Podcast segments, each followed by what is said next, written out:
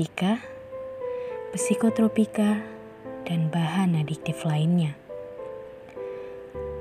Benda kecil yang terlarang bisa merusak tubuh dan jelas mahal harganya. Ya, hanya benda kecil. Namun benda ini telah menumbangkan banyak korban. Sayangnya satu orang tertangkap karena konsumsi dan pengedaran, namun seribu orang lain masih menyimpannya.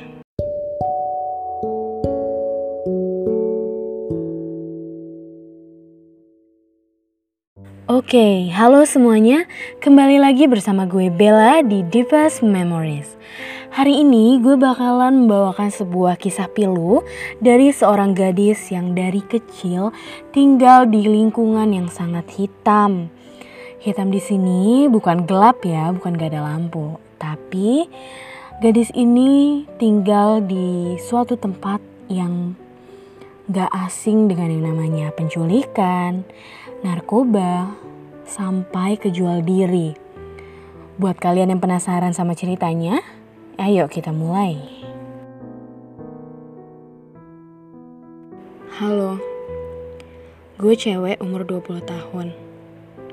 Sayangnya, hidup gue dari kecil udah gak sesehat hidup anak-anak lain. Gue bukan anak broken home sih. Tapi keluarga gue lebih kacau. Kacau banget pokoknya. Bayangin Gue pas masih kecil udah ngeliat bokap sama nyokap gue lagi ngobat di depan mata gue sendiri. Ya, emang lingkungan rumah gue tuh gelap banget. Lu mau keburukan dunia apa? Di lingkungan gue semuanya ada. Obat di mana-mana, seks bebas, pelacuran, sampai-sampai kalau ada bocah kecil dikabarin hilang, ntar kalau udah ditemuin badannya gak akan utuh. Kulitnya bakal banyak bekas luka, bekas jahitan, dan organ dalamnya hilang. Pas SMP kayaknya, awal di mana gue kejebur sama lingkungan gue itu. Pas di umur itu, gue udah nyoba ngobat. Sabu, ganja, gorila, semua udah masuk di lidah gue. Gue juga akhirnya ikut dalam dunia seks bebas. Sampai-sampai kayaknya gue kena penyakit deh. Berat badan gue turun di 34 kilo. Dan gue didiagnosis kena penyakit menular seksual. Waktu itu gue keputihan parah. Baunya kayak susu basi Lo tahu kan susu basi baunya kayak gimana? Ditambah lagi, kalau gue kencing, rasa vagina gue tuh perih banget. Waktu itu gue punya pacar, tapi pacar gue nggak tahu kelakuan buruk gue itu. Terus suatu hari, tiba-tiba pacar gue ninggalin gue demi cewek lain. Terus gue mikir, apa ini balasan Tuhan buat kelakuan laknat gue?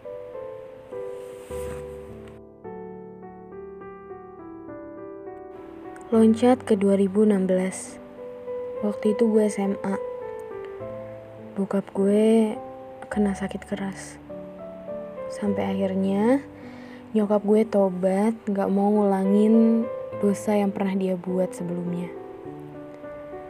Ya, karena nyokap ngurusin bokap, akhirnya gue diserahin ke keluarga gue di Jawa Tengah.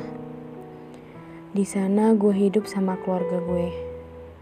Sepupu gue yang seumuran sama gue dan orang tuanya.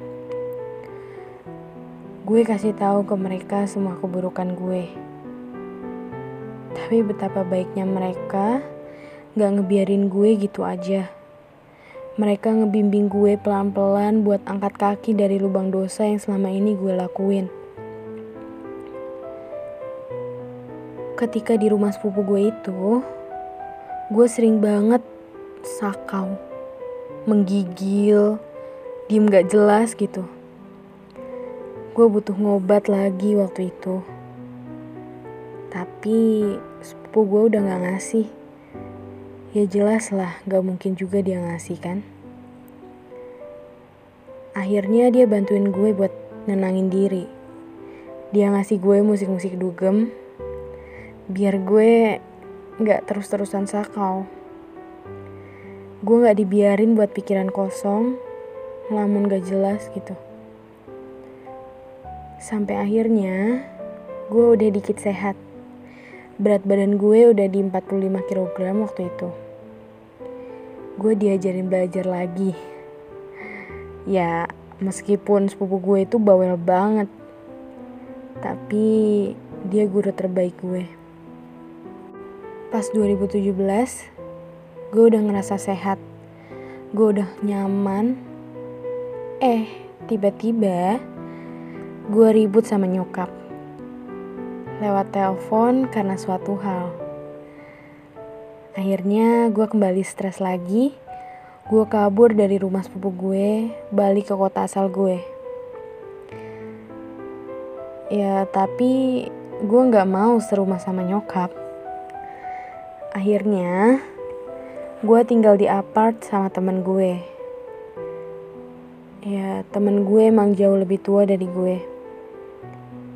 Jadi waktu itu, gue harus kembali terjun ke dunia seks bebas. Tapi cuma itu doang kok. 2018, gue sama nyokap baikan. Gue bantu-bantuin nyokap bangun toko baju gue bantu buat jadi pelayan di tokonya. Semuanya berjalan lancar dan gue ngerasa udah deket sama nyokap. Bokap pun kondisinya jauh lebih baik. Pas tahun kemarin, iya 2019, gue kembali pacaran. Sayangnya gue kebobolan. Iya, gue hamil sama pacar gue itu. Tapi dia tanggung jawab kok. Akhirnya kami nikah. Dan tahun ini 2020 anak gue lahir perempuan. Sayangnya ternyata pas udah nikah kelakuan dia berubah banget. Dia berani buat ngelakuin kekerasan fisik ke gue. Akhirnya pas anak gue umur 3 bulan, Gua kabur dari rumah dan minta cerai sama dia. Dan ya beginilah kisah hidup gue. Sekarang gue berusaha kerja buat ngebesarin anak gue satu-satunya ini. Untungnya nyokap dan bokap mau bantu gue jaga anak gue ketika gue harus kerja. Oh iya, uh, gue mau ngucapin makasih buat yang bikin podcast ini. Gue ngerasa lega banget buat nyeritain masa lalu gue. Pokoknya makasih banyak. Gue cuma mau pesan sama yang dengerin podcast ini, jangan pernah nyentuh obat, seks bebas, pelacuran, BO, atau apa pun itu. Mungkin lu bakal ngerasain seneng, bahagia, bisa ngilangin masalah. Tapi yakinlah, itu bukan ngilangin masalah. Itu nambahin seribu masalah ke hidup lu di kemudian hari. Waktu lu terlalu berharga buat ngelakuin hal-hal gituan. Yakinlah pada Tuhan, kalau Tuhan bakal ngasih jalan terbaik tanpa harus nyemplung ke dunia gelap kayak gitu.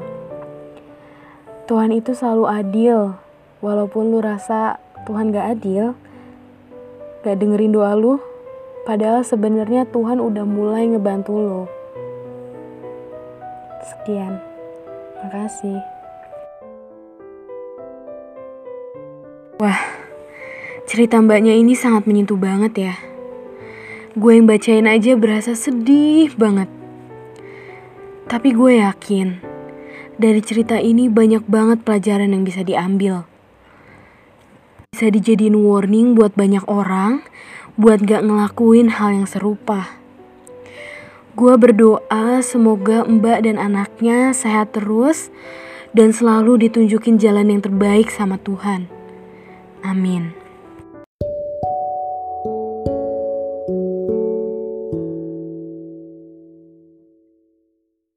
Setiap manusia memang memilih dosanya masing-masing. Kita nggak berhak buat menghakimi orang yang melakukannya. Para pelaku dan pemakai butuh dorongan dan dukungan, bukan cibiran, apalagi gunjingan. Mari jauhilah tindakan-tindakan terlarang seperti pesan yang mbaknya sampaikan. Janganlah coba-coba dan janganlah penasaran. Jika penasaran, cukup browsing apa akibatnya di hari kemudian. Jangan lupa buat selalu dengerin Divas Memories setiap Rabu dan Sabtu jam 7 malam. Gue Bella pamit undur diri. See you. Sehat-sehat ya semuanya.